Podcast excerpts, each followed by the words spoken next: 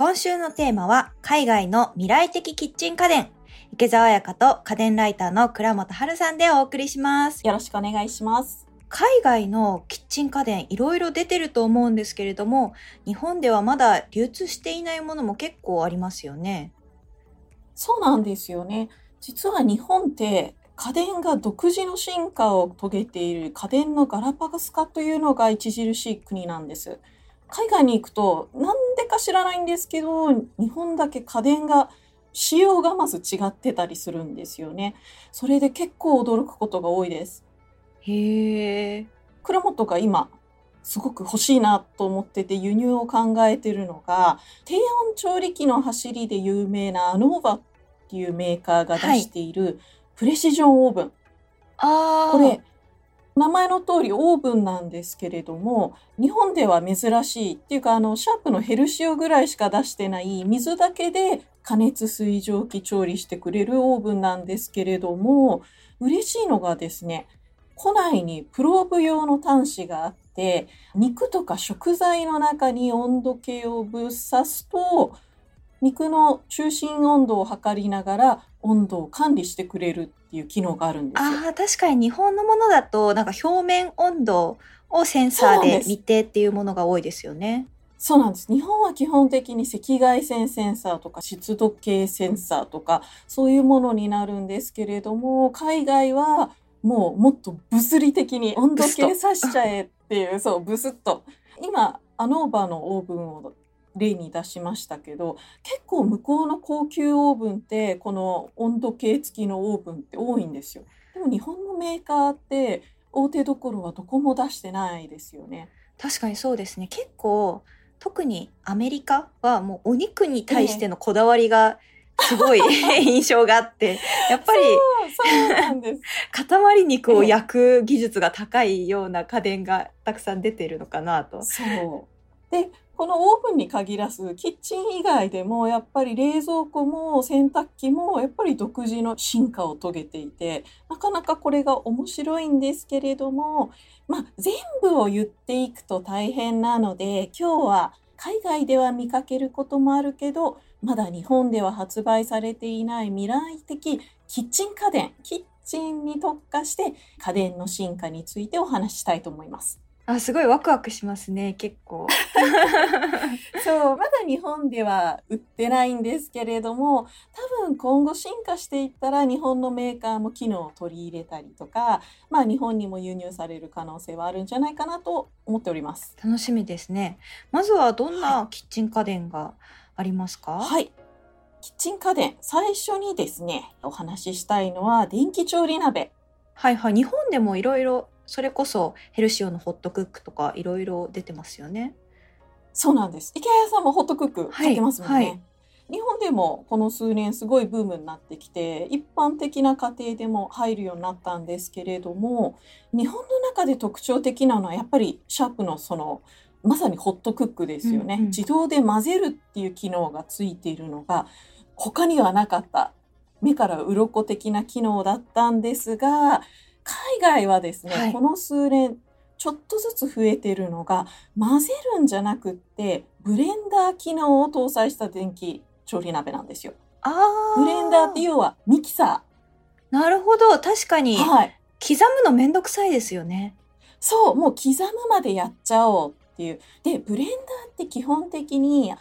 がそこまで鋭くないものが多いんですよ。どちらかというと、潰すようにして、高速で潰すことで食材をペースト状にしたりするので、要はゆっくり回転すれば混ぜることもできるっていう。ああ、なるほど。なので、今まで混ぜるのは、まあ、ヘルシオホットクックの独壇場って感じだったんですが、このブレンダー機能付きだったら混ぜるもできるので、あれ、ちょっとシャープさん大丈夫ですかっていう感じ。なるほど。確かに、そうっか。そうなんです。ミキサーのあのブレードの部分がゆっくり回転するようなイメージですかね。そうすると混ぜられるし、高速回転すれば刻むこともできるっていうす素晴らしい。そうなんです。で、ホットクックって IKEA 屋さん使ってるからわかると思うんですけれど、蓋の部分に混ぜユニットがついてるじゃないですか。海外のブレンダー機能ってそこについてるので、蓋を開けた状態でもブレンドできる。ああ、確かに様子が見れるんですね。そうなんです。様子見ながら動くところも見られるっていういろいろいいところ、総取りの機能になっております。へえ。そんな機能ばっかり言っててもあれなんで、代表的な製品というと、やっぱり一押ししたいのはドイツのすごい巨大家電メーカーであるフォアベルクさん。ここのサーモミックス TM6 っていうのがですね、とにかくもう未来的、何でもできちゃう。さっき言ったように刻むからできるし、加熱ももちろんできる、混ぜるもできる。で、これ何がいいかというとですね、うんうんアクセサリーを変えることで、こねるもできるんですよ。今写真を見てるんですけど、はい。こうミキサーの上に鍋が乗っかったような不思議なデザインを。これ、えっ、してまと、すねそうですね。基本的な本体部分は、白い樹脂状の液晶画面の上に、細長い筒型のポットみたいなのが、金属ポットみたいなのがついてて、これが基本標準セットです。あ、でなるほど。これに鍋を乗っけることで、蒸し機能になります。へえ。見てる写真は、蒸し機能用の鍋を上に乗っけたところの写真になりああ、ます。なるほど。上にいろいろつけれるし、こその、うなんですそ。のミキサーっぽい部分だけで料理することもできるんですもね。できる。これもうね、本当にすごいんですよ。計量器機能もついてるんです。え？なので、例えばレシピを見ながらですね、あの、ニンニク 20g で小麦粉何グラムっていうのもこれ一つでできちゃう。へえ。で、加熱もですね、発酵もできます。え、そんでな。パン作りもこれがあれば発酵からこれもできるのでパン作りの種も生地もこれで作れちゃうっていうのと個人的にはですねすごくこれいいなって思ってるのがカラメル調理ができるところです。カラメル調理というのは、要は、えっと、プリンに使うキャラメルも作れますし蓋を開けた状態でかき混ぜながら炒め物ができるので玉ねぎを飴色に炒めるっていうのもできるんですよ。一応ですねホットクックっていうのも炒め物はできるんですけれども、はいあれって蓋を閉めながらじゃないと混ぜてくれないので蒸気が逃げないんですね。そうすると玉ねぎを炒めようとしても蒸気でシャバシャバになってしまう。うんうん要は飴色のカレーに使うようなペースト状の飴色玉ねぎっていうのが作れないんですけれどこれでしたらカレー作る時も深みのあるカラメル玉ねぎが作れるっていうああ、なるほど。はい私あのカレー作る時にだいたい1時間ぐらい玉ねぎ混ぜるんですけどそれが自動でできるっていう点でそれだけでもこれ買ってもいいぐらい あそうすごく気に入ってます。私、あの、飴色玉ねぎするのに無理やりホットクック使ってますね。あ本当ですか？はい、炒め機能水っを。ぽくなっちゃうんですよ、ね。炒め機能めっちゃあ長時間やって。で、たまに手動で混ぜて、あの、1時間に1回ぐらいやってます。のそう、あの、全部自動でってわけにはいかないところが残念なところなんですよね。そう。こちらですね、また未来的なところで、本体の下の方に液晶ディスプレイがあるんですけれども、これが6.8インチの結構大きめのディスプレイなんですけれど、なんと6万点以上のガイド付きレシピを搭載してます。とにかくもう多分全部はレシピ作れないっていうぐらい大量のレシピが入っていてですね。で、これもちろん Wi-Fi でつながっているので、レシピのダウンロードも可能です。公式サイトも英語あるから、こあ、れ、英。語で表示してくれたりもするんですかね？そうですね。英語での表示もできます。うんうん。一応、あの、日本でも並行輸入をしている個人とか小さいところでやってくれるところもあるんですけれども、そういう場合、電圧とかが違うので、そのあたり変圧計を必要としたりとかですね、いろいろめんどくさいことがあるので、アダプターの形も違うので、なかなかこれ、えーと、個人で輸入して使うっていうのがめんどくさいんですけれども、そのうちちゃんと大手が輸入してくれるといいなと。そうですよ。結思っております構その熱を発する機会ってかなりそこら辺がシビアですもんね。はい。変圧計がちゃんとしてないと火事になる危険性もあったりするので、そういう意味でも、あの、輸入するときはすごく気をつけてほしいところではあります。そしてこちらですね、はい。お料理ロボと言われるぐらいとにかく高性能なんですけれども結構値段もお高いです。なるほど。いくらぐらい？大体日本で輸入したら20万以上するぐらいするのでまああの気長に日本にちゃんと来るのを待った方がいいんじゃないかなと思っております。確かにそれはねちょっと手を出しにくいね価格帯ですそれでね。なんかこう変圧間違ってショートして壊れた日にはもう泣いても泣ききれませんからね。そうですね。ちょっと日本にこれは来るのを気長に待ちましょうということで。はい、待ちたいところです。はい。他にはどんなキッチン家電に注目してますか？この数年結構私が注目しているのが冷蔵庫です。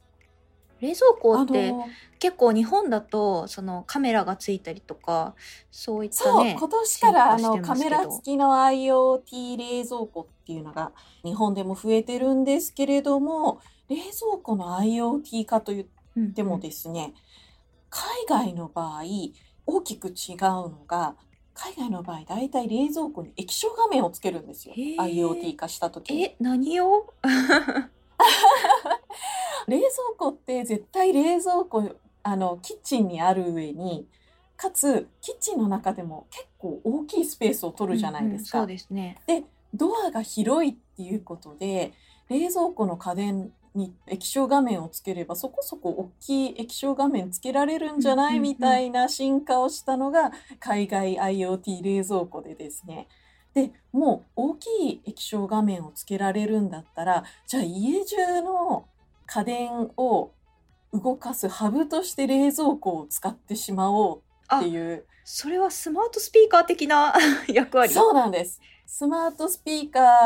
は、スマートスピーカーはスピーカーで各部屋に置きつつ、そのハブとして冷蔵庫を使おうみたいな動きへが海外メーカーには増えてるんですね。ということでですね、海外の場合は冷蔵庫なんだけれども、まあ、ロボット掃除機とリンクしてたり。なるほどちょっとまだ理解ができてないです日本もシャープさんはやってるんですけれど例えばその洗濯機が終わったとしても遠くの部屋にあるとキッチンで作業してたら分かんないじゃないですか。うんうんうんそうすると洗濯機が終わったら冷蔵庫のスピーカーから洗濯終わりましたよみたいなことを言ってくれたりとか、うんそういうことをしてくれあたりするる。ほど。はい。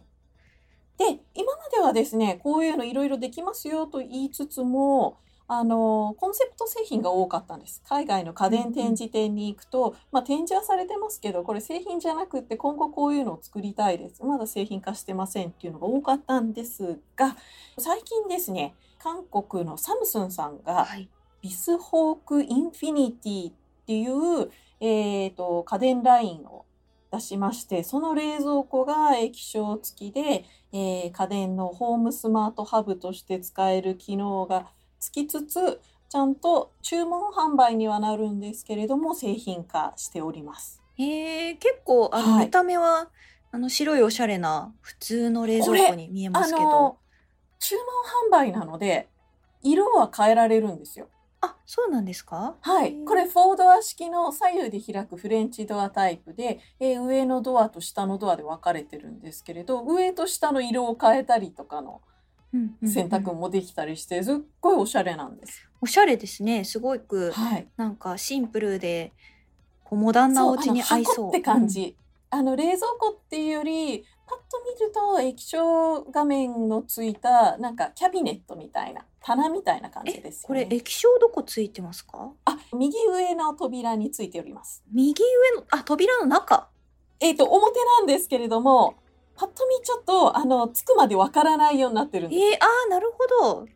そこら辺もおしゃれなとこなんです。よく見るとあるんですけれども、声をかけると点灯してわかるようになります。えー、これ全然わかんない。すごい、なんか画面がついてると、すごいちょっとダサくなっちゃうのかなって思ったりしたんですけど。そんなことない。そう、ここら辺はね、韓国の富裕層向けの冷蔵庫ってみんなそういうところをおしゃれに作ってあるんですよね。へえ、そうなんですね。はいで、ど。こちら、あの、冷蔵庫をハブにするということで、まあ、今のところ、同社のオーブンとか、スマートフードとか、食洗機とかと、えー現在、まだ24製品ぐらいしかないんですけれど、24製品と連動しております。へで、ーもちろん、家庭用のスマート機器なので、声で食料品足りないものの買い物表リストを入れていって、買い物出る前に表示させたりとか、スマホにリスト送ったりとか、音楽再生させたりとか、天気チェックしたり、カレンダー出したりとか、アレクサとか、Google さんのスマートスピーカーとかでできるようなことは、まあ、ほぼできます。で。そこそこ大きい液晶画面なので、レシピを表示したり、動画を流しながら料理したりとかもできるっていう意味ですごくその冷蔵庫に液晶ついてるっていうのは使いやすいと思いますなるね。ほど。確かに、はいそうですね。動画流しながら料理したりとか。特にリビングとつながってないキッチンだとかなりこう閉塞感があったりしますけど、こういった動画を個人で楽しめるようになるとかなり QOL が上がりそうですね。そうなんですよ。特にあの日本のキッチンって狭いところにま家電を置いたりなんだりで作業スペースなかったりするんですけれども、スマホ見ながらって言ってもじゃあスマホどこ置くんだっていう話に。で 下手なところ置くと水に濡れちゃったりとか汚れちゃったりするんですけれども、まあ冷蔵庫なのでそういう心配もないっていう、いろいろあの冷蔵庫をハブにすることでメリットはいっぱいあるんですよね。へえ、なるほど。あとですね、うんうんあの、以前の冷蔵庫の回でも挙げたんですけれども、こちら、冷蔵庫の中を管理する機能もついております。本当ですか？へえ、はい。そんなあの、フード AI っていうんですけれども、前、冷蔵庫の中の食材を管理するの回で言ったんですけれども、海外って冷蔵庫の中を写真撮るだけではなく、その写真からどの食材が残っているかっていうのを AI が判断して、ちゃんとリストとしてスマホとかに送ってくれる機能を今開発してるみたいなことを言ったんですけれども、こちらのビスホークはまさにそのフード AI 機能がついてます。へえ、なるほど。じゃあ冷蔵庫が今ヨーグルトあるよとか、えーそれありがたい。よそう、卵あるよとかっていうのをちゃんとそれを把握できるようになってて、なんだったらその食材、これがあるからこういう今日の夜ご飯はどうですか？っていうレシピ提案までしてくれる。えーめっちゃありがたい、それ。日本はね、いろいろそういう AI の開発はしたけれども、なかなか実用化までいかないから、もうカメラでとりあえず見せるから、人間が頑張って食材を管理してくだい。さいみたいな方向に今はなってるんですけれども、ビスポークに関しては、ちゃんともっとスマートな段階まで行っております。えーどれぐらいの精度があるか気になりますけど、確かにそうなんですよねねこのあたりはさすがに私も試せないので、一応そういう機能があるよっていうところまでしか言えないんですけれども。気になりますね 気になりますね、本当に。そこでレシピ提案された時にレシピを選ぶと、うんう連動するオーブンとかで、このレシピだったらこの温度、この加熱それ時間ありがたいなっていうのまでちゃんとやってくれる。もう本当にうん絵に描いたような IoT スマートな料理ハブとして、に。本当に未来的なものになっておりますね。ああんまりこう家電と家電がつながってうまく連携するというイメージが湧かなかったんですけど確かにそういう冷蔵庫の中身と オーブンの連携とかだったらありそうかなっていう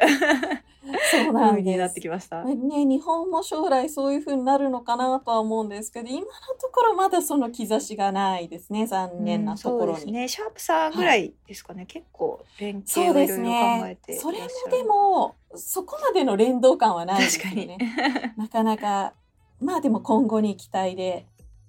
そういう話とちょっと連動するんですけれども、最後に紹介したいのは、海外のキッチン AI。キッチン AI。はい。うん家電間の連動とかですね。ちょっとした電気調理鍋とかでも、まあ、Wi-Fi につながってたりして、うんうんえースマート電気鍋なんて言われたりするんですが、えー日本の場合どうしてもこれ例えばシャープさんだったらシャープが AI を開発してみたいなうんうんことになっていてそうするとどうしても一つの AI が一つのメーカーでクローズドなはいはい。AI になってしまうじゃないですか。そうですね。あのなんか、はい、その日本の IoT の良くないところとしてこのそう囲い込みが。囲い込みがあって この IoT メーカーとこの IoT メーカーはつながらないけど全部シャープで揃えるとつながるとかなんかそういう。そうなんです。だから、例えば、トースターだけは別の買いたいって言っても、うんでもなんか将来的にこれ、あの IoT でつなげたいとしたら、IoT ついてる、こう、同じメーカーじゃないとダメなんじゃないかとか、デザインで選びたいとか、機能で選びたいって言っても、もうメーカー決め打ちになってしまうんですね。そうなんですよそれ嫌だなってずっと、はい。で、最近ですね、海外はこのキッチン用の家電に載せる AI が、サードウェアパーティー製の AI が増えてきております。へえそれはいい流れですねはい。例えばですね、アメリカで電気調理鍋っていうと、大体皆さんインスタントポットっていう、まあ日本でも今このインスタントポットシリーズ、夜のテレビショッピングとかで売ってたりするんですけれども、はい。このインスタントポットシリーズ、上位モデルは Wi-Fi でつながるインスタントポットプロプラスっていうのがあるんですけれども、これに乗っかってる調理 AI がですね、アイルランドのスタートアップ企業が開発したドロップキッチン OS っていうものになります。へえ OS ということは本当にいろんな企業の家電のオペレーティングシステムとして開発されてるんですかね。基本的には、まあ、ブリッジングだけではなく、調理家電を動かす OS として動いてるんですけれども、OS 上にブリッジング機能もついてるっていう感じですへーね。どちらかというと。はい。で、もちろんアメリカのインスタントポットだけじゃなくて、ドイツの巨大家電メーカーであるボッシュとかですね。まあ、アメリカで言ったら GE とか、韓国の LG 電子とか、いろんな大手企業もこのドロップキッチン OS をキッチン家電に組み入れてくれてます。へえそれはすごい。この OS 同士だと連携が可能です。へえ電気鍋単体の調理とかじゃなくて計量器とかもうん実はこの OS と連動する計量器があってですね。のであの一つレシピを入れておけばこの OS と連動した計量器から、まあ、ミキサーでオーブンで加熱までみたいな感じで一連の作業を一つの OS で一つのレシピで連動して次々とこう引き継いでいけるっていう便利す。ごく 本当に便利で、まあ、まさにスマートな使い方ができるんですよね。面白いのがこれレシピ翻訳機能もあるんですよ。あじゃあいろんな言語に対そうあ応してるってことですか？のドイツ語で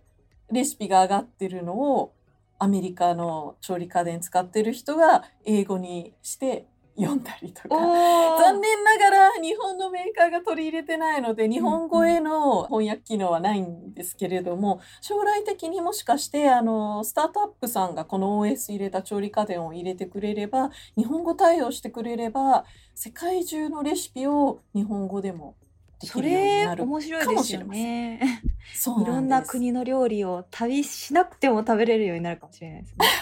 そう。で、今ね、大体全世界的にですね、サードウェアパーティーのキッチン OS っていうと、まあ、このドロップっていうのも有名なんですけど、もう一つ、イニットっていうアメリカのメーカーっていうか会社が作ってるキッチン OS があってですね、このイニットとドロップで、まあ、人気を二分してる感じになるんですねあ。そうなんですね。はい。で、このイニットさんは今のところ特に翻訳機能は今はないんですけれども、例えば、えー食材を入れると、まあ、この食材だったら対応してるこの機械だと加熱時間はこれぐらいがいいんじゃないかみたいなところを、ユーザーの好みを反映して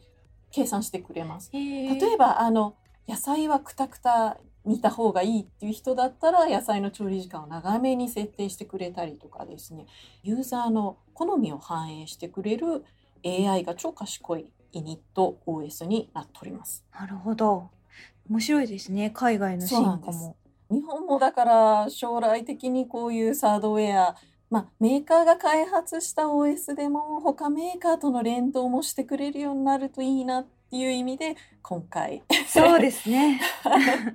本当につながってほしい。本当にそうなんですよね。あのもしかしたら IKEA 屋さんなら知ってるかもしれないんですけれども、うん、昔のカセットビデオテープも、ソニーさんがベータっていうので囲い込みをして死んだ歴史があるので。やっぱりね囲い込みって将来的なことを見るとあんまり良くないことも多いんじゃないかなって思うのでぜひぜひ日本のメーカーさんにはサードウェア OS の 使用も考えていただきたいななんて思っております。そうですね。もしね、これをお聞きになっているメーカーの方がいらっしゃったら、ぜひ上司に お伝えいただけると幸いです。はい、はい、ありがとうございました。今回は海外の未来的キッチン家電についてお送りしました。今回の配信を聞いて海外のキッチン家電に興味を持った方は、過去に配信したシャープ109眺めるだけで満足おしゃれキッチン家電の回でも今回取り上げたものとは別のキッチン家電を紹介しています。お聞きのポッドキャストアプリの概要欄のリンク、もしくは番組ホームページから聞けますので、ぜひぜひ探してみてください。さて、家電最前線では番組への感想もお待ちしています。番組で紹介された家電を買ってみましたといった感想を、ツイッターでハッシュタグ家電最前線をつけて投稿してください。ここで一つご紹介します。サイトさんより、シャープ129ゲームの質を向上させるゲーミングプロジェクター最前線の回の感想です。この方はゲームを良くする方ということで、プロジェクターでゲームはできないだろうと思っていたのですが、自分が知らない間にこんなに進化しているのかと驚かされました。VR やプロジェクターなど、今後の視聴覚デバイスの進化に期待したいです。という感想をいただきました。ありがとうございます。今回は白物家電を扱いましたけど、時々黒物家電も取り上げたりしているので、気になる方はぜひ未来の配信をご期待ください。そして5月のリスナープレゼントの当選者は、今回感想をくださったサイトさんとさせていただきます。ということで、ベンキューのプロジェクター GV30 をお送りいたします。おめでとうございます。おめでとうございます。おめでとうございます。ゲームしていただきたいですね。はい。たくさんゲームを楽しんでください。というわけで皆さんからの感想もお待ちしています。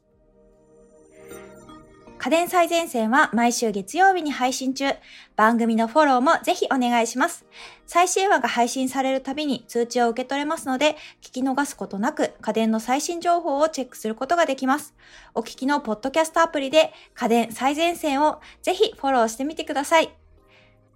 そして最後に番組からリスナーの皆さんへのプレゼントのお知らせです。7月のプレゼントは、シャープ132体組成計の選び方の回でご紹介したタニタの体組成計 BC705N です。1名の方にプレゼントします。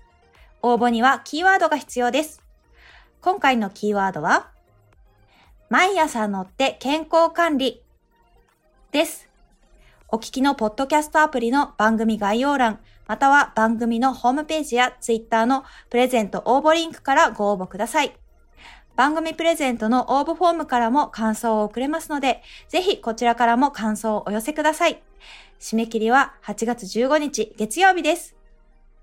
次回はキャンプで活躍しそうなキッチン家電を特集します。倉本さん、次回もよろしくお願いします。よろしくお願いします。